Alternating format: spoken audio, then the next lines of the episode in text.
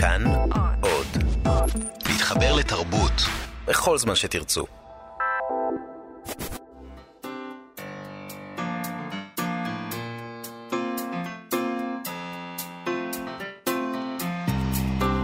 מה שכרוך, עם שירי לב-ארי וענת שרון בלייס. שלום לכם, צהריים אה, טובים, אנחנו עם מה שכרוך, אה, מהדורת סוף השבוע בכאן תרבות. שלום ענת. שלום שירי לב-ארי, שלום, שלום ליטל אמירן על ההפקה, רועי קנטן, הביצוע הטכני. הספרים כרוכים יותר לקראת סוף השבוע, או פרומים יותר? מה את אומרת? את מדברת על ספרי הלימוד. הספרי הלימוד בדרך לאריזות השקופות שלהן אצלנו בבית, בבית הספר הם ממחזרים ספרי לימוד, שזה פרויקט אה, ממש ממש אה, נחמד. ואת יודעת, יש לנו כבר עטיפות בצבע כחול, אדום, ירוק, צהוב, כל מה שצריך. המדבקה עם השם, המדבקה עם אה, שחקני ריאל מדריד. בסוף השבוע הכל- נכין את הכל טוב. הילקוט לבנים שלנו. חלק מאיתנו יכבסו את הילקוט משנה שעברה. כבר. שירי. אז uh, אנחנו פה עם uh, לא מעט ספרים.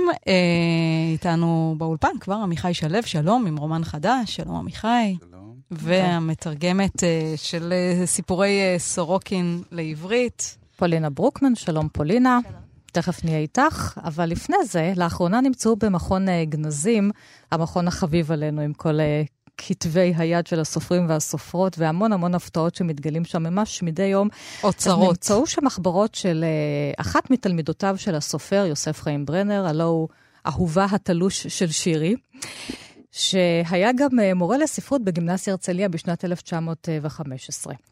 עכשיו, את הרשימה המלאה אתם יכולים אה, לקרוא מחר במוסף תרבות וספרות של עיתון הארץ, ואנחנו נצטט משהו משעשע מתוכו. הנה הערות שהוא כותב לתלמידה במחברת, אה, ש... מחברת חיבור, והיא כתבה חנה ינובסקי, התלמידה שלו, על מחזה בית הבובות של איבסן, וכך היא כותבת על נורה הגיבורה. בהכירה את המצב שבו היא נמצאת, נורה אומרת, כמה חיים מסכנים אני חייתי עד עכשיו. נתנו לי לאכול, הלבישו אותי, שיחקו בי כמו עם בובה. ונורה מחליטה לעזוב את החיים הללו. היא תצא, כותבת חנה, למלחמת הקיום ותהיה לאדם עצמי. אז כאן ברנר מתקן את העברית שלה וכותב, אדם העומד ברשות עצמו, אבל אז הוא מוסיף בהערה, אין לך להעיר כלום על השטות הזאת? כלומר, אין אדם אין. העומד ברשות עצמו, לא קיים. לא, אין אנחנו- אישה. אישה. כן, אז uh, זה הפמיניזם של ברנ... נוסח ברנר לפני uh, 100 שנה, אישה כאדם ברשות עצמו היא שטות, והציון שהוא נתן לתלמידה בהתאם, כמה שירי? אה, כמעט טוב, שזה מה? זה שבע, משהו כזה. 70, משהו כזה, כן. Uh, בהמשך יש עוד חיבור שבו היא נדרשה לכתוב על כל מיני טיפוסים ספרותיים שהיא אוהבת, וחנה כתבה שהיא לא ממש מכירה טוב את הספרות העברית. אנחנו צריכים באמת לחשוב על זה, זה רובם מהגרים באמת ממזרח אירופה, הם באמת לא, לא, גם לא יודעים עברית טוב וגם לא מכירים ספרות עברית. ולכן מי שעושה על הרושם, עליה רושם הם אה, גיבורי הספרות הרוסית. זה בשבילך, פולינה. אה, וברנר כותב לה במחברת, לו ידעת יותר לקרוא ולהבין ספרים עבריים, כי אז היית מוצאת בהם טיפוסים מעניינים. אבל שמפאת אי ידיעה נכונה בספרות העברית, אין ספר עברי יכול לעשות עלייך כל רושם, הוא ממשיך ונוזף בה. מצאי לך אנשים היודעים עברית כראוי, ובקשי מהם שיעזרו לך בקריאה. לא על הספרות הרוסית בלבד יחיה האדם, והאדם העברי על אחת כמה וכמה. זאת אומרת, יש עוד. כמה ספרויות, זה, זה מעניין. כן. אה, אז אנחנו מצאנו לנו סופר רוסי לעסוק בו אה, עוד מעט, אה, כי אצלו ממש יש כמה טיפוסים מעניינים, שלא לומר פרוורטים. אבל אנחנו נתחיל דווקא עם הברית הזאת של גרמניה, ישראל, ארצות אני הברית. רבע רוסי, אז אולי... אה, רק תתקרב למיקרופון, עמיחי. שלום, אתה עם רומן חדש. אה, וולקשטיין הוא נקרא בהוצאת אה, כנרת אה, זמורה ביטן דביר. וולקשטיין הוא גיבור הרומן שלך, והוא מרצה במכללת ספיר, לפחות בתחילת העלילה. הוא מלמד קורס על נאציזם ותרבות הפופ. הוא לא נשוי, אין לו ילדים, יש לו אחות אחת שחיה אה, בדאלאס, טקסס. הוריו אה, ניצולי השואה נפטרו.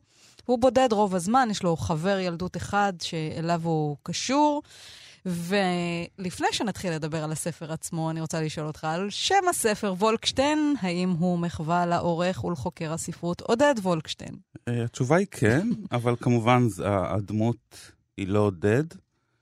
אה, קודם כל מהסיבה הפשוטה שמי שמכיר את עודד, אז יודע שהוא מרצה אדיר וסוחף ומצחיק, ו- ווולקשטיין שבספר הוא מרצה קצת, אולי הוא היה כזה, אבל הוא מרצה קצת מבולבל ומשונה, ומשונה שהולך ומאבד את זה. אז מה, אהבת את השם, את הוולקשטיין, שהוא באמת נורא כיף להגיד אותו, וולקשטיין. נכון. כולם פונים אליו גם בשם נכון, המשפחה הזאת. אני חושב שזה הסיבה, זה גם מחווה לעודד, אבל גם אה, אה, אה, כמו הקלישאה הזאת שכל אה, תינוק נולד עם השם שלו, אז ככה זה לפעמים בספרים, זה פשוט נשמע לי טוב. וככה, תקופה מסוימת חיפשתי, חשבתי על שם חלופי, אבל לא מצאתי שום שם בכלל אין לו. שם פרטי, יש לו שם פרטי בספר? אין לא, לו רק שם השם פרטי. משפחה. כן. לאחותו קוראים נעמה, כן. שמה הפרטי, אז אין לו שם פרטי, אפשר uh, להתקשר אליך ולהציע שמות לגיבור.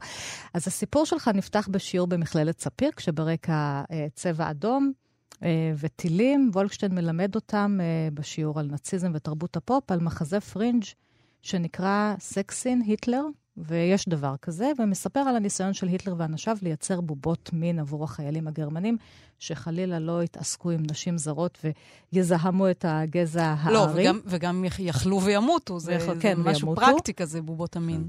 ומכאן זה ממשיך לעוד כל מיני אובייקטים של הנאציזם, והוא אפילו משתמש בזוג בובות אה, ברבי.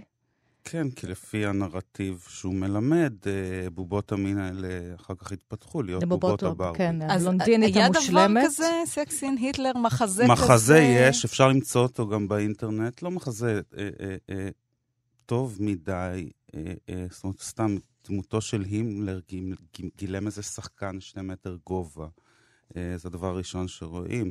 לגבי הסיפור עצמו, אה, יש עדויות לכאן לכאן. אין, אין לי תשובה חד משמעית. תראה, על סקס המסמכים, ו... המסמכים כן. בש- שבשיעור שהוא מציג, הם מסמכים אותנטיים. אמיתיים. מבוססים על מעניין. מסמכים אותנטיים.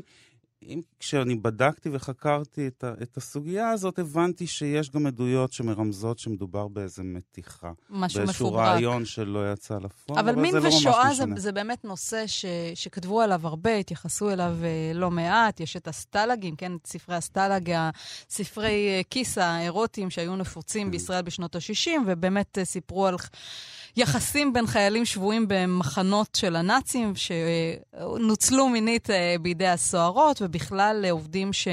ש אה, הקשר הזה בין סקס וסדיזם, בוא נגיד את זה ככה. שלא- בסקס וסדיזם כן. או סקס ונאציזם? זה כאילו גם דומה, וגם. דומה. אני, אני, אני, אני, אני אגיד לך משהו. אני לפני כמה שנים ערכתי את האנתולוגיה עם נורברט גרון, סופרים ישראלים וגרמנים שכותבים על הארץ האחרת, ובעקבותיה אה, אה, אה, הייתי בכל מיני אירועים בגרמניה. ואני זוכר איזה אירוע אחד, נדמה לי ביריד הספרים בלייפציג. אירוע מאוד רציני, הרבה אנשים. עכשיו, בדרך כלל דואגים שם לתרגום סימולטני או מדברים באנגלית. לא, דיברו בגרמנית, ישבתי עם נורברט, עם מנחה, עם עוד מישהו. והאירוע התחיל, ומדברים בגרמנית, ואני לא מבין כלום, ואני הולך לאיבוד, ואז אחרי איזה רבע שעה המנחה פונה אליי, שואלת אותי, What can you say about the relation between sex and holocaust? אני, בדרך כלל אני, אני, אני מוציא את עצמי טוב מכל מיני שאלות קשות, אבל אני זוכר את הרגע שפתאום כאילו, לא, לא הבנתי מאיפה זה נחת עליי, כי גם לא היה שום הקשר. ואותה מנחה, אחר כך, כאילו, ב- ב- בסוף האירוע, אמרתי לה, מה את שואלת אותי כאלה שאלות פתאום? וזה... היא צחקה ואמרה, אוקיי, זה לפני כמה חודשים הייתי בימי ברלין תל אביב, היא הנחתה את זה, והיא עוד פעם הורידה עליי את השאלה הזאת, וכל פעם עניתי תשובה אחרת. והאמת שאני אני, אני לא יודע ממש מה להגיד על הנושא הזה. כי... אז אולי נקרא קצת מהספר וזאת תהיה תשובה. זאת תהיה תשובה, לא, נתתי תשובה טובה, מתחמקת, אבל טובה. כן. ברגעים אלה היה מרגיש באמת שאין כל טעם לחייו, אך תמיד היה נעצר רגע אחד לפני הסף. תמיד הייתה יצוקה בו הידיעה כי החיים הם פלא, התודעה היא נס. עצם העובדה שהוא נוכח וחושב ומרגיש היא בעיניו סיבה מספיק טובה.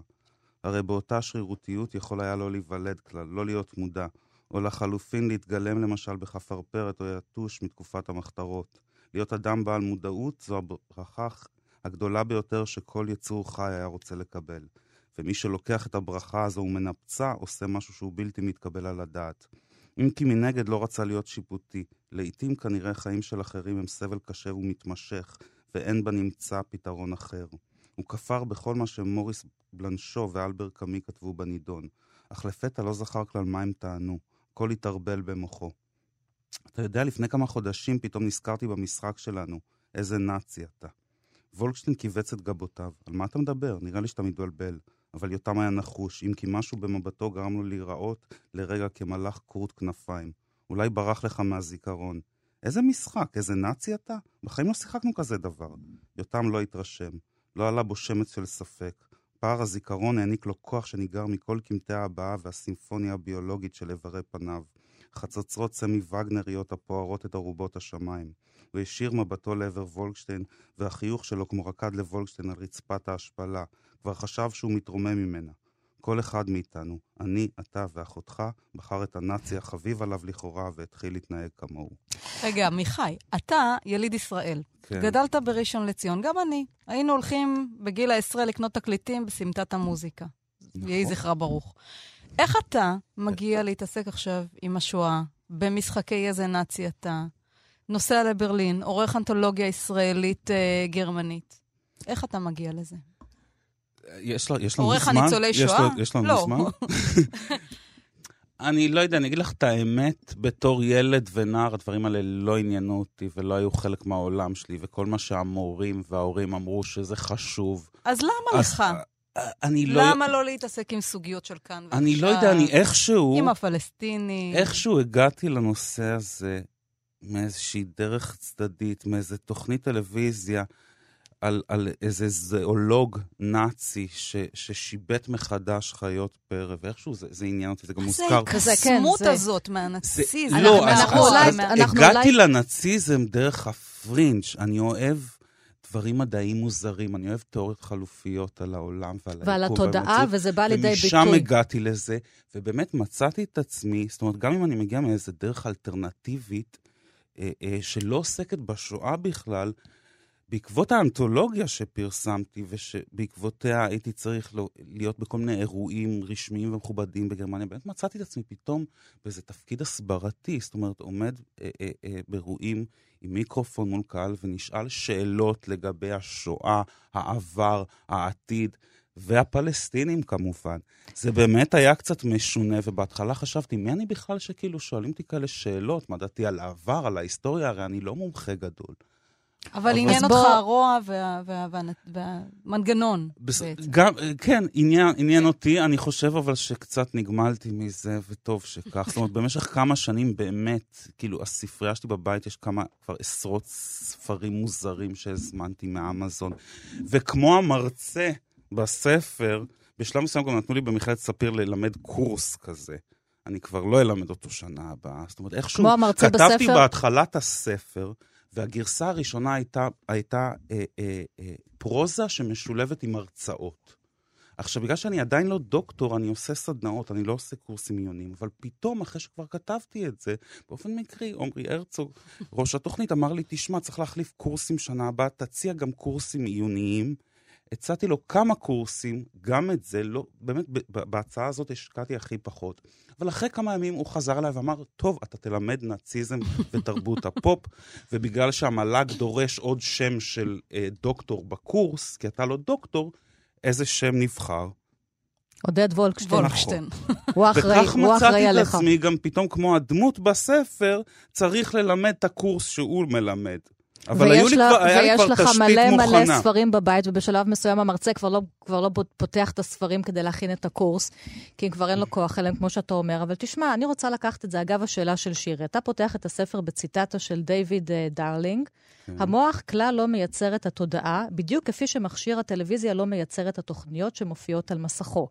להפך, המוח מסנן ומגביל את התודעה, ממש כשם שהחושים שלנו מגבילים את הטוטליות של ההוויה שאנו מסוגלים לחוות. אז אולי זאת תשובה התודעה של עמיחי שלו, שהולכת אל הנאציזם, שמוגבלת אל הנאציזם. לא, אתה מתעסק הרבה עם הנושא של תודעה והמקור שלה. כן. כאילו בעצם המקור של התודעה האנושית הוא מקור חיצוני, באיזה כוכב מחוץ ליקום שלנו, והמוח רק מפעיל אותה. זה הכל... ואחר כך אתה אומר, יכול להיות שגם אין נאציזם, כאילו גם המקור של הרוע הנאצי הוא בכלל באיזה כוכב חוצני. והנאצים רק אה, הגשימו אותו. אוקיי, אז מלבד הנאציזם, אה, פיתחתי עוד אובססיות משונות במהלך השנים. אחת מהן היא באמת כל מיני תיאוריות אה, אה, שאולי נשמעות משונות על מוצא התודעה והיקום. זאת אומרת, אם בעבר מדע בדיוני היה הדבר שפותח את הדמיון שלנו. אני חושב שהיום הפיזיקה המודרנית עושה את זה יותר טוב אפילו. יש כל מיני תיאוריות רציניות על כך שאנחנו חיים בעצם בהול, בהולוגרמה. זה, למשל, זה נשמע לכם מופרך, אבל יש מדענים רציניים ש, שטוענים את זה מעבר לכל ספק. גם מקור התודעה. זאת אומרת, גם חוקרי מוח עדיין לא פיצחו את חידת התודעה.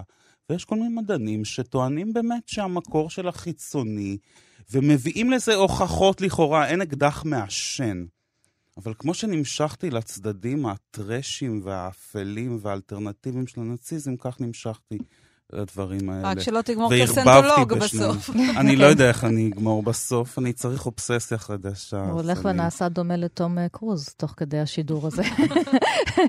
תגיד, עכשיו, וולשטיין מפוטר מספיר, ואז הוא מגיע לגרמניה, ושם הוא הופך להיות אה, חלק מפרויקט מסתורי שמבצע ניסויים בבני אדם. שוב, אתה גם מזכיר בהקשר הזה דוקטור מנגלה, שעשה ניסויים בבני אדם, וכנראה גם עשה כמה ניסויים חשובים שהביאו להתפתחות המדע והרפואה. והוא מתבקש לכתוב קוד אתי לחברה הזאת, האמריקאית-גרמנית-ישראלית שעושה ניסויים בבני אדם, שחלילה לא יעשו דברים אסורים. Uh, והכל שם לטובת הקדמה, גם אם זה כרוך באכזריות. עכשיו, איך הם מוצאים אנשים שמוכנים שיעשו עליהם ניסויים? הם לוקחים כל מיני הומלסים uh, גרמנים שמוצאים אותם ומבטיחים להם שהם ירפאו אותם מן המחלות וההזנחה ברחוב, ובתמורה הם יעשו עליהם איזשהו ניסוי שלא יפגע בהם. אבל מתברר שיש שם גם משהו אפל, שנמשך עוד מימיו של מנגלה אל ה... אתה צוחק, אתה, אתה לא ברור, לא, אתה לא יודע. לא, רגע. לא, אה, מעניין אותי מה הדבר האפל שלו. נראה לי שהוא אחרי ניסויים שעשו עליו איזשהו ניסוי. ניסויי תודעה.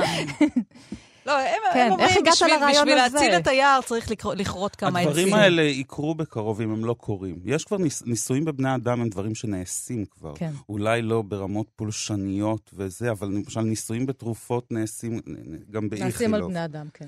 אה, זה הקדמה, לשם היא מובילה גם.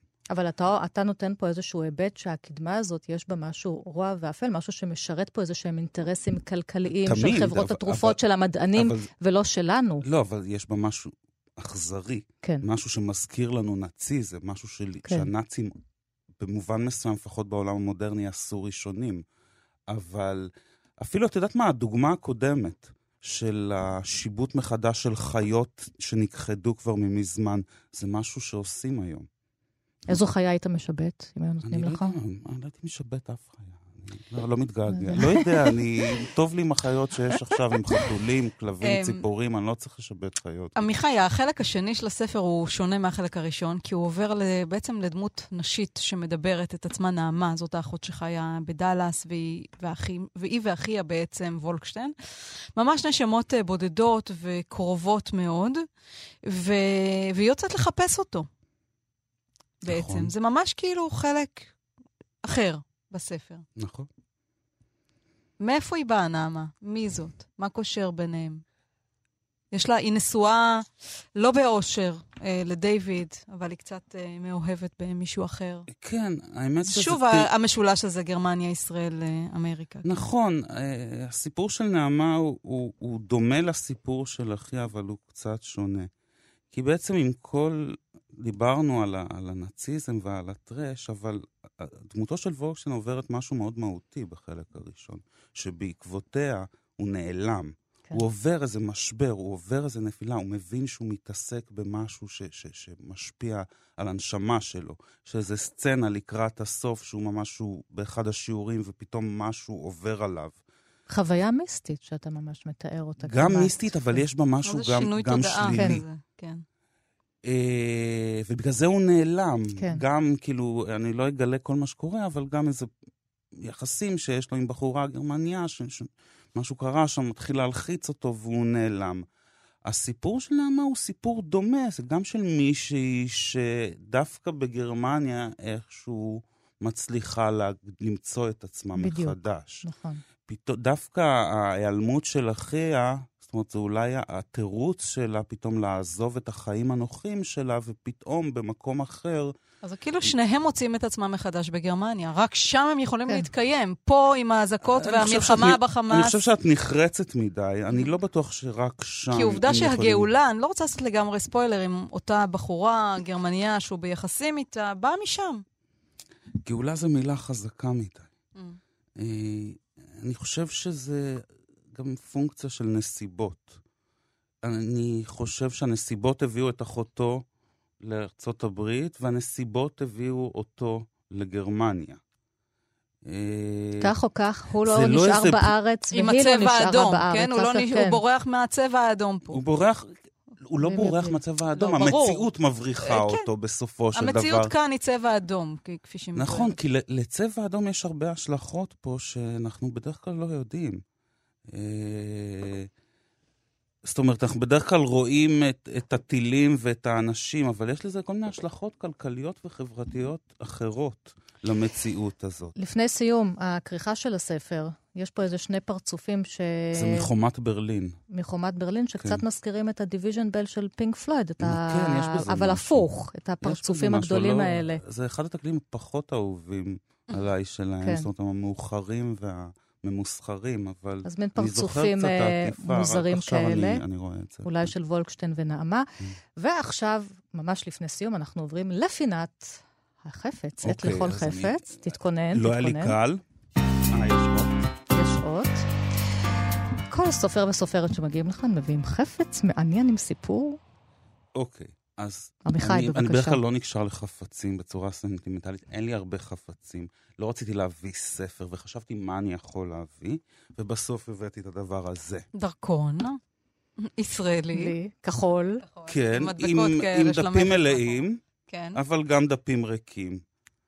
ו... אה, אה, למה הבאתי אותו? כי הוא עשה עבודה לא רעה בשנים האחרונות, אני מאוד רוצה... הרבה חותמות של גרמניה, אני מניחה. כן, ו... הוא, הוא, הוא בעצם איזה, איזה חתיכת נייר שמקודדת בתוכה המון זיכרונות נעימים וטובים במיוחד, כמו אצל כל אחד. וגם הדפים הריקים נותנים לך איזושהי נקודת מבט אופטימית, אתה לא יודע, כרגע אני לא, אין לי שום כן. נסיעה מתוכננת לחו"ל, אני לא יודע, אבל אני תוהה, אוקיי, מתי תהיה פעם הבאה? זאת אומרת, החפץ הזה מכוער ככל שיהיה ופונקציונלי ככל שיהיה. טומן בתוכו המון סיפורים ותקוות. המון סיפורים ותקוות. ואפשר להרשות לי איזה רגע סנטימנטלי, כי אתה לא רצית להיות סנטימנטלי? לא, אני סנטימנטלי לגבי הדרכון. כן, לא, איזה רגע. סנטימנטלי, פתאום שאני חושבת. על אוקיי. כל החותמות, כאילו דווקא בגרמניה, שבאמת, אתה יודע, מי חשב, אגב השואה, שפעם יהיה לנו דרכון מלא חותמות בגרמניה, והנה, אנחנו פה, ו... עם הרבה חותמות נוסעים ל... אולי לדור שלנו זה קצת יותר uh, מובן מאליו מאשר לדור ההורים. תראי, גם לי זה לא היה מובן מאליו בגיל צעיר, בבית שבו גדלתי ואסרו עליי לנסוע לגרמניה, וכנראה שמרוב איסורים, מה שאני עושה בעשור האחרון זה פחות או יותר רק לנסוע לגרמניה, כמוך. האמת שאני קצת מיציתי, אני רוצה לנסוע קצת למקומות אחרים. אז יאללה. מצוין. נצא מפה ונתכנן את הטיול. אנחנו שומעים עכשיו את השיר שבחרת של להקה הגרמנית End One, שמופיעה גם הערב בברבי. מוזכרת בספר. מוזכרת בספר. עמיחי שלו וולקשטיין, הוצאת דביר, תודה. תודה. להתראות.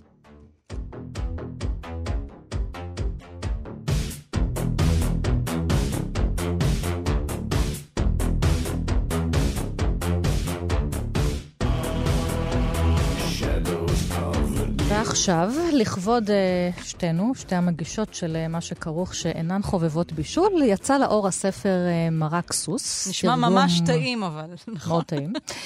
דיו דיו, תרגום חדש של ארבעה סיפורים מאת הסופר הרוסי ולדימיר סורוקין, בהוצאת לוט, לוקוס זה יצא, ואיתנו באולפן המתרגמת פולינה ברוקמן. שלום פולינה. שלום. אז אנחנו רגע נציג בקצרה את הספר, ארבעה סיפורים מתוך קובץ מאוד גדול ששמו המקורי הוא המשתה, ואת תרגמת ארבעה סיפורים מתוכו. כולם עוסקים באוכל, אבל לא בצורה שבה אתם חושבים על אוכל, או בצורה שבה אתם אוכלים, אלא בדרך אה, ספרותית מאוד מאוד פרובוקטיבית, מבהילה, מגעילה ומצחיקה. בקיצור, אף פעם לא קראתם דבר כזה, ואולי בשל כך אדון סורוקין זכה לכינוי מחבל ספרותי. נכון. אז נתחיל. עם כן. ה... כן, במה הוא מחבל. כן, uh, הוא זכה להמון כינויים, לא רק מחבל, גם uh, נביא הדור קוראים לו, גם הילד הרע של הספרות הרוסית כמובן. Uh, מחבל, אני חושבת שזה ברור מהתיאור שלך, למה קוראים לו מחבל, כן, הוא פורץ גבולות, לא מכבד מוסכמות. הוא, הוא יותר מזה, תראי, כן. אפלטון כתב את המשתה, נכון, הדיאלוג המפורסם שלו. זה שולח לשם, כן, כן. בדיוק. וששם במהלך הסעודה מדברים על אירוטיקה ואהבה כן. ומשמעות החיים, וכאן סורוקין אה, לוקח את המשתה, הופך אותו על פיו, האוכל נמשל למוות, ויש שם סיפורים מעוררי צמרמורת, אוכלים שם אישה, כן, מכניסים מה זה אותה אישה? לתנור. ילדה. ילדה, מכניסים אותה לתנור, מוותרים, כל אחד מקבל חלק. כן. מה זה הדבר הזה? לא, אני חושבת שהוא ממשיך את המשתה, הוא לא הופך אותו על מה פיו. הוא עושה? הוא מדבר על אותם דברים, ארוס, חרדות, תשוקות, מוות. אצלו זה נהיה הרבה יותר מוחשי, אה, קונקרטי. כן, המטאפורה... בשר אמיתי. אה, כן, כן, הוא קצת אה, מפשט אולי את המטאפורה. אה, אבל לגמרי, אני חושבת שלגמרי ממשיך את המשתה. אז מה, מה זה המהלך הזה שלו? אתה יודע, מה- אולי קודם נקרא קצת מן הסיפור באמת אולי הכי מזעזע שיש בקובץ הזה, אה, נסטיה. כן, כן, נסטיה, אה, סעודה שנערכת לכבוד יום הולדת ה-16 של נסטיה, נכון. שמתחילה כמו איזה סיפור צ'כובי מאוד עדין באיזשהו כן, כפר. טורגנייבי קצת. כן, והיא הופכת להיות המנה העיקרית. כן. אז uh, הילדה היפהפייה הזאת uh, מתפשטת, נכנסת לתנור, סורוקין מתאר את כל מה שקורה לבשר האדם בתנור, ואז מוותרים את האיברי- אה, איבריה, וכל אחד מקבל uh, לצלחת, וההורים אוכלים את ילדתם, ובהנאה גמורה. בואו נשמע את האב. הבה נאכל, רבותיי, כל עוד היא לא התקררה. אה, תחב את קצה המפיתן מאחורי צווארנו, בתור אביה של כלת האירוע, הזמין את הנתח הראשון, שד שמאל. האימא שלה קמה, ניגשה אל המגש, נעצה את המזלג בשדה השמאלי והחלה לחתוך. בשר לבן עפרפר מעוטר בפס שומן צהבהב הבהיק מתחת לכרום הפריך הזהוב. המיצים ניצזו. האימא מעבירה את השד לצלחת ומושיטה לבעלה. אנא רבותיי, אל תבזבזו זמן יקר. ואז עוד אורחת. תפרסי לי פרוסה דקה מהצלעות, ממש טיפונת. ומישהו אחר אומר, ולי את הירך. ולי את הכתף. וכך הלאה וכך הלאה, ואיזו ילדה שם רוצה את הגבעת ונוס, את הווגינה. נכון, נכון. וזה הכל מתואר כמו איזושהי ארוחה במסעדה, עם כל כן. החלקים וכל המיצים. כן, מאוד זאת- אה, נטורליסטי, כן, הוא אוהב תיאורים, תיאורים כאלה מאוד כן, כל אה, חיים. הספר ככה. כן. אה, לא- לא כל אומר? הספר, יש גם שיחות פילוסופיות או פסאודו-פילוסופיות. על, ש, שקשורות בארוחה. עכשיו, כן. הספר, הספר כולו באמת מתאר לפרטי פרטים את המזון שאנחנו אוכלים. והספר מתאר, כמו שאמר, ציטטות. והספר כמובן שכשאוכלים את הילדה, אי אפשר שלא לחשוב על זה שבטקסים הנוצרים אוכלים את גופו של ישו ושותים את דמו, עם כוס היין ועם הרקיק הזה, עם הביסקוויט הזה. אבל למה ההורים אוכלים את הבת שלהם? טוב, אני לא יכולה ממש לענות במקומו, אבל אני חושבת הוא רוצה? שהאסוציאציות זה לא רק אה, אלה. יש פה, יש פה גם מסורת רוסית של התנור הזה, יש אה, את המכשפה כן. המוכרת, אה, בבא מהאגדות. יגה, ש- כן, כן, בבא שיש- יגה או עמי ותמי, אה, כן, שהיא חיה בבקתה, אה, ו... אוכלת אה, ילדים. ואוכל, כן, ואוכלת ילדים, ובדיוק בצורה הזאת, היא קושרת אותם על עט ומכניסה לתוך התנור כן. וצולה אותם. אבל יש גם, אה, יש גם מסורות, למשל, אה, סלאביות עתיקות של, אה, אה, של אה, הצלת ילדים בצורה הזאת, או אה, זאת אומרת, למשל, אה, אה, ילדים אה, שנולדו אה, חולים, או חלשים, או באופן כללי תינוקות, זאת הייתה איזו מסורת. אה, היו באמת מכניסים אותם לתנור, לתנור לא לוהט, אלא לתנור חם, כדי לחזק אותם. זה, התנור הזה הוא כמו, נחשב לאיזה רחם, מין מרכז הבית, רחם. אבל יש פה אז יש גם מעשה- מילה ברוסית, שמה שאני עשיתי זה תרגמתי אותה לטריה, אבל היא בעצם אחרת. יש פה מעשה כמו- קניבליסטי מצד אחד, ומצד כן, שני. בכל השיחות הפילוסופיות, הם מזכירים גם את טולסטוי הצמחוני. נכון, וגם, גם מדברים על צמחונות. אז, ואז מנסים להגיד, אולי יש פה איזשהו משל עלינו, שאנחנו חושבים שאנחנו אוכלים חיות וזה הרבה יותר טוב, וזה בעצם כמו לאכול בני אדם? אני- אה, יכול, יכול להיות. אני חושבת שהכל מאוד אירוני. אני לא חושבת שהוא קורא לאיזה... שהוא קורא לצמחונות או לטבעונות, או יוצא בעד או נגד קניבליזם, או בעיקר... אה, אני חושבת שהוא קורא תיגר על כל אה, אידיאולוגיה שאולי מביאים אותה לאיזה ספרי קצה. קצת על סורוקין כן. באמת. באיזה כן. תקופה יצר? על מה הוא הגיב בעצם? הוא מגיב על כל, ה... על, על, על כל מה שהיה לפניו, כן? לא רק בספרות הרוסית, אלא בכלל. הוא מתחיל לכתוב בשנות ה... סוף 70, 80, הוא... בהתחלה כמובן לא מפרסמים אותו ברוסיה הסובייטית, הוא יוצא בסם מסדד, זו צורת הפצה מחתרתית, כן. שמדפיסים במכונות כתיבה ומפיצים. אה, ואז יש רומן שלו שמתפרסם בצרפת, ואז יש, ואז אחרי פרסטרויקה, כן, ואחרי נפילת המשטר מתחילים אה, לפרסם אותו, אבל גם אה, מיד, גם, גם שם, מיד עם הפרסום, יוצאים להפגנות נגדו, דנים בדומה, אה, על היצירות שלו. אז הוא יוצא אה, נגד אידיאולוגיה, כל אידיאולוגיה אני, באשר אני, היא. אני לא יודעת. אני קוראת את הספרים שלו כ- כספרים אירוניים, ולי זה לא גורם... אה, רק לזעזוע. כן, יש בזה גם משהו מצחיק, משהו, כן, מאוד מצחיק, מאוד שמח, מאוד... מאוד הומוריסטי. דווקא, כן, ומאוד חי. בסיפור מאוד, האחרון בקובץ הזה, סעודה חגיגית, כן. זה ממש סיפור משעשע. אה, סעודה חגיגית. סעודה כן. חגיגית, כן, יש פה מתכונים, סלט מכתבי שימושיים, אהבה מאוד, מאוד שימושיים. כן, נכון. סלט מכתבי אהבה, שירי רשמי לך, 1,500 גרם מכתבי אהבה, עשרה בולי דואר, שלושה תפוחי עץ, שני גזרים, יש 100 גרם חמוציות. יש לי בבית. ואז המתכון. כן. מתכון הבא, ממרח מספרו של בולגקוב האמן ומרגריטה. אז צריך ארבעה עותקים של הספר בכריכה קשה. 200 גרם שמן, 50 גרם שום, 30 גרם מיץ לימון, 10 גרם פפריקה. תחמיץ מלפפונים ושוב המתכון. זאת אומרת, הספרים שלו מלאים במתכונים. הספר, אה, הארוחה שלי, הוא פשוט אה, כמו אה, קורס, ביש, כמו ספר בישול אה, לכל דבר ועניין. הארוחה איך... שלי זה יום כן. מחי... אה, זה, זה כן. בוקר מחייו, כן. זה... ויש פה עוד, כן, יש פה גם אה, אה, ממרח אה, מגרביים, של נכון. גברים כמובן. משומשים, לא מכובסים. כן, לא מכובסים. כן. יש פה אין ספור חפצים, אפרופו פינת החפץ שלנו, עמודים שלמים ומתכון לכל חפץ ולכל ספר. נכון, כל דבר הוא אוכל אצלו. כל דבר, כל כן. דבר הוא אוכל. עכשיו, אה, אומרים על ספרים שהם כן. מזון. מזון, נכון. לנפש שלנו. לנפש, כן. כן. יש אה, הספר הבא שהתחלתי לתרגם אותו, הוא נקרא מנרגה, ושם הוא לגמרי לוקח את המטאפורה הזאת לקצה של מזון אה, לנפש שמגיע ישר לקיבה. זה ספר שמדבר על העולם שהוא קצת, אה, קצת קדימה, איזה עתיד כזה, אחרי עוד מלחמת אה, עולם ואחרי עוד מהפכה אסלאמית אחת, והספרים נכחדו, זאת אומרת, הפסיקו לייצר ספרים מודפסים, כן. והעותקים היחידים שהם שמורים באיזשהם מוזיאונים או ספריות, אז מתפתחת עוד אומנות כזאת של פשוט משיגים אותם שוב בצורה מחתרתית, אולי קצת כמו סמס דת, ושפים שוב, בצורה מחתרתית ולא חוקית, שורפים אותם, ועל המנגל הזה, זה צולים, אה, אה, מכינים ארוחות. עכשיו, אנשים עמידים אה, מרשים לעצמם להזמין כאלה שפים הביתה ולהכין את הארוחה הזאת. נגיד על דוסטויבסקי מבשלים איזה שישליק, ו... ועל... ויש סיפורי באבל, ש... שמשפחה יהודית דווקא עמידה מזמינה. ו... את... וכך... זהו, ו... את... ושוב, ואז הוא לוקח את המטאפורה המפחידה הזאת אולי, ששורפים ספרים. ודווקא הופך אותה למשהו שהוא לאו דווקא שלילי. אולי זה, זה גם... זה, חיובי. זה גם אמירה קצת חתרנית נגד uh, מעשה הכתיבה או מעשה האומנות של, של השימוש במטאפורות, לקחת אותו לתוך המציאות הקונקרטית, המוחשית מאוד. זאת אומרת, uh, להפוך את זה. יש לו רצון להפוך נגד. הכל. זה, זה תנועת נגד למטאפורה שהיא הלב-ליבה של האומנות. נכון. וגם אני חושבת בכל זאת על קפיטליזם, כי התיאורים של כן. האוכל, קפיטליזם וגם תרבות השפע.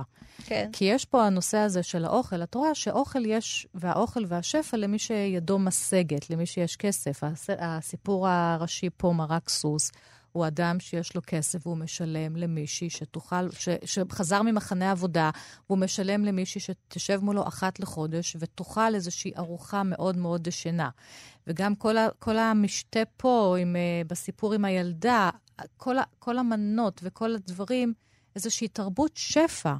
והתעסקות עם האוכל לפרטי פרטים, ולא לכל אחד, את יודעת, אפילו בארץ שלנו, במדינה, יש את האפשרות הזאת. אני לא יודעת כמה הוא עוסק בקפיטליזם, הוא אה, מאוד אה, עוסק ב... אה, זאת אומרת, משטרים טוטליטריים, כן.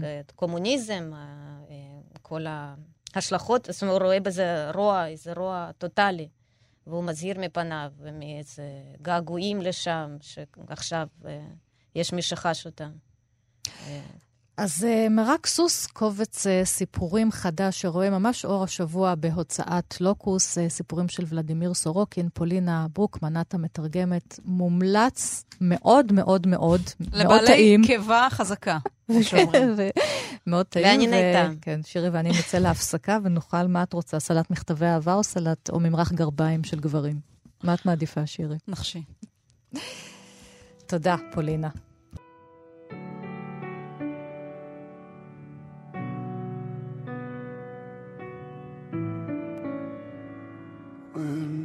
empty parts heart.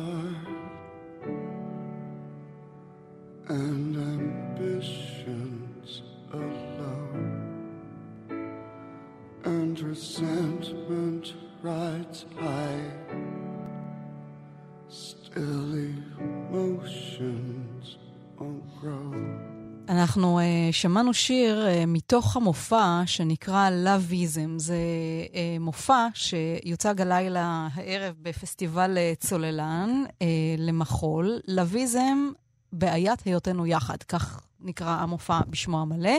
זה עיבוד בעצם אה, לספרו הידוע של אה, אריך פרום, הפסיכואנליטיקאי והפילוסוף, אומנות האהבה.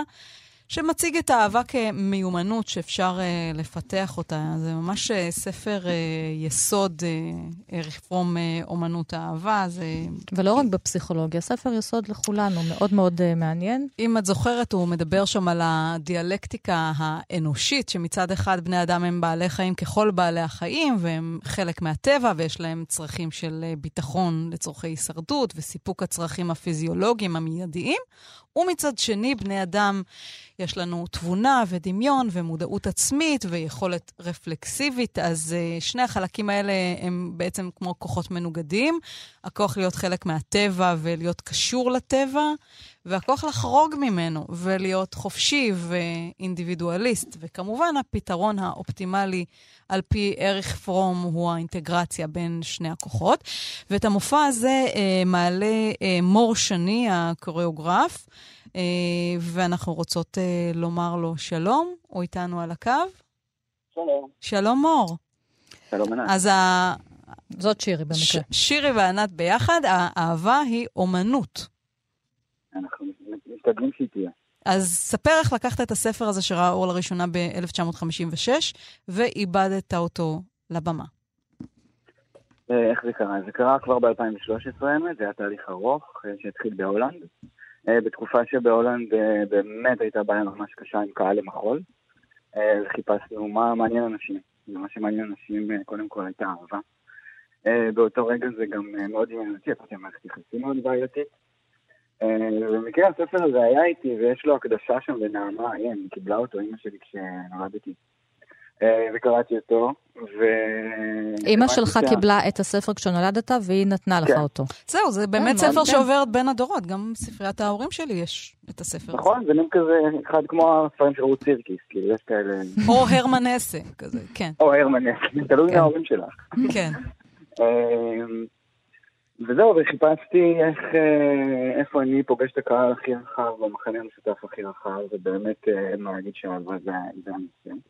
אה, והתחלנו לעבור, להעביר סדנאות קהילתיות, כל פעם על אה, תמה אחרת מהספר.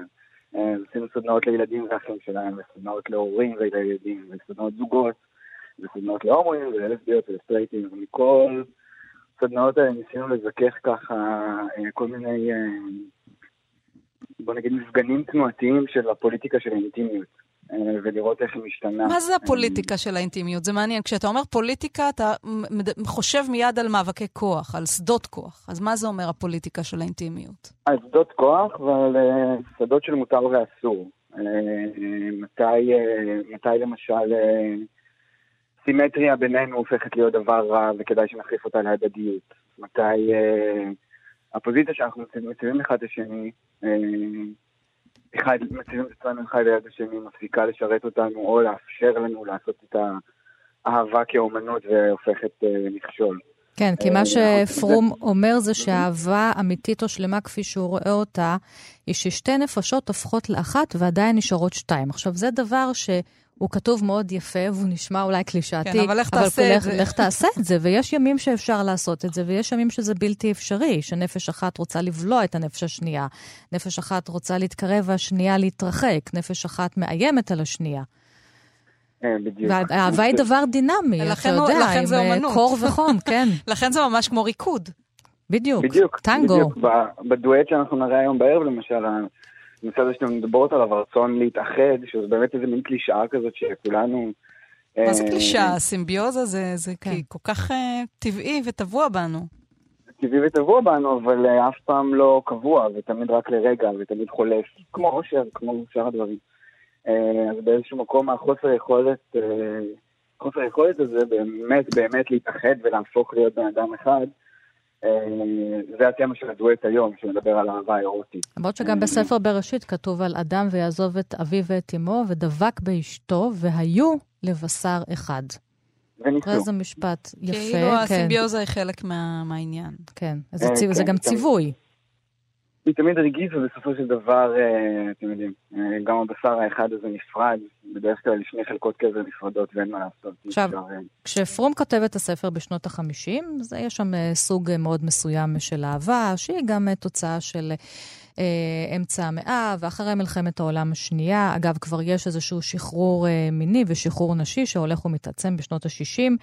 אה, אבל הוא לא כותב על אהבה בעולם שלנו, שבאמת איזשהו קפ- קפיטליזם מאוד אה, חמור וסוחף. אה, האדם כקניין, כסחורה, עולם הטינדר, שבו, אתה יודע, האדם יוצא לדייט, ותוך כדי הדייט הוא כבר קובע את הדייטים הבאים, הוא לא באמת מעוניין, לא נשים ולא גברים. להכיר, כן, לאף אחד. אה, פתאום את ההשתלטות הטכנולוגית הזאת על חיי האהבה שלהם. כאילו, אם יש איזשהו רגע משבר, מיד עוברים לבאה בתור בטינדר. אז זאת אומרת, מה אפשר לקחת מעריך פרום לעידן שלנו, הטכנולוגי, שאותו הוא לא חווה? הטכנולוגי זה שמאפשר את כל האפשרויות האהבה האלה. או בדיוק מחבל בהן. הוא מחבל בהן, נכון. מה אפשר לקחת מפרום בעידן, אני חושב שהוא, גם הספר באמת ישן, אה, זה לא נגיד ישן. אה, אני בתור אה, גבר הומו בכלל, יש מרחק מהספר הזה שהוא לא נוגע בהרבה, את יודעת, חברים, אני מניח, שלכם חווים כל מיני חוויות די קיצון, עם האפליקציות האלה בחיים שלנו, ואני לא חושב שפרום נותן איזושהי מקדים להיום, אני חושב שיכול גם לחשוב על זה. אבל אה, כן אפשר לקחת ממנו את איזשהו מבט אה, רומנטי פרגמטי. בוא נגיד רומנטיקה פרגמטית אפשר לקחת ממנו להיום. אוקיי. בתוך תן לנו את המתכון, כן. שגם בתוך הציניות הכללית הזאת, זה כמו, נגיד אם אני חושב על עצמי, אז אני לא באמת מאמין באהבת עולם, אבל ביום יום, או כשאני פוגש מישהו חדש, אז אני בוחר באותו רגע להאמין בזה, בשביל לאפשר דברים שאולי אני לא מאמין בהם ויכולים לקרות.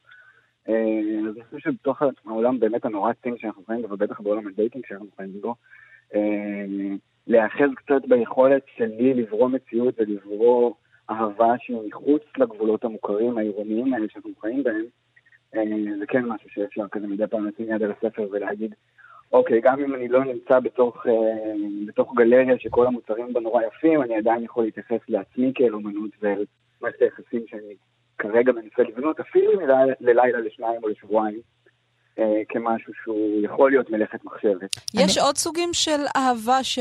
ש... שהוא עוסק בהם בוודאות, השאלה אם זה ככה מתורגם אל הבמה, למשל אהבת האדם אל האל, או אהבת האדם אל עצמו, אהבת העצמי. זו אומנות לא פחות קשה מאהבת האחר. אה, ממש לא פחות קשה. כשהתחלנו, כשעבדנו על זה, ממש ניסינו לחלק את זה להכל. באיזשהו שלב גם הגעתי לכנסייה מצרית בצפון אמסטרדם בשביל לדבר עם איזה כומר ולנסות להבין את... אה, אבל תוך כדי כל הסדנאות והעבודה שעבר, התהליך שעברנו עם העבודה הזאת, אז uh, הבנתי שקשה מאוד במימוש של הדברים uh, לשמור על הגבולות המאוד ברורים שהוא הציב בין האהבות. Uh, וזה גם מה שעניין אותי, שם זה התחיל לעניין אותי והחלטתי לעשות על זה עבודה. Uh, הרבה מזה נמצא בשטחים האפורים, בטח uh, בזוגות שהם לא המון המון שנים, פגשנו קודם בזוגות צעירים, שהיכולת שלהם להבחין לקטלג את הרגשות שלהם אה, הייתה קצת יותר נמוכה, או שוב, אני בתור אה, הומו למשל, אה, היה את הרגע שעמדתי מול המראה במקלחת ואמרתי לעצמי, אם לא הייתי רואה את הראש, לא הייתי יודע אם אני אוהב את זה או לא אוהב את זה. אה, זה לא בן אדם אחר, זה אני. זה אהבות, אהבות מתערבבות, אנחנו לא תמיד יודעים אה, להפריד אהבה, אהבת אחים מאהבה אירוטית, לא אחים. אני לא נמשך לאחותי, אבל יש הרבה חברים שלי טובים במהלך השנים, שהמערכת יחסים לא הייתה אירוטית, אבל יש שם איזשהו שמץ של אירוטיקה.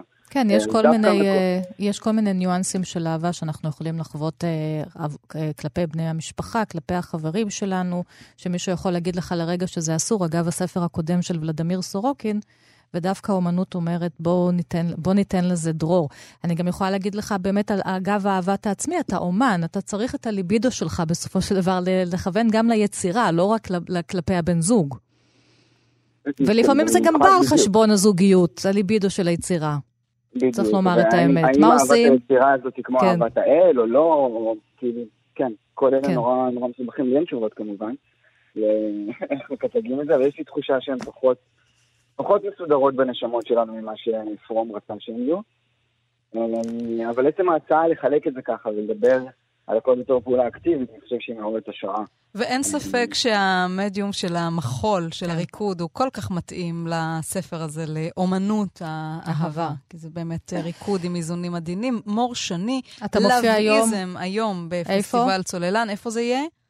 בבית פרסקו, בתחנה המרכזית. בתחנה המרכזית הישנה בתל אביב. החדשה. החדשה בתל אביב. תודה רבה, מור שני. תודה רבה לכם. עם המחול שלו. איך אמרה זלדה? שלומי קשור בחוט לשלומך. כן. אז אנחנו עם זה נסיים את מה שכרוך מהדורת סוף השבוע להיום. אנחנו הולכים ומתקרבים לראש השנה, יש לנו בעצם השבת הזו ושבת הבאה, ואז צועדים אל השנה בשבוע הבא נעשה תוכנית לכבוד החג, כן. והחוט שלנו גם קשור בליטל אמירן, ורועי קנטן, תודה לכם להתראות, שירי לב-ארי. ענת שרון בלייס, שבת ביי. שלום.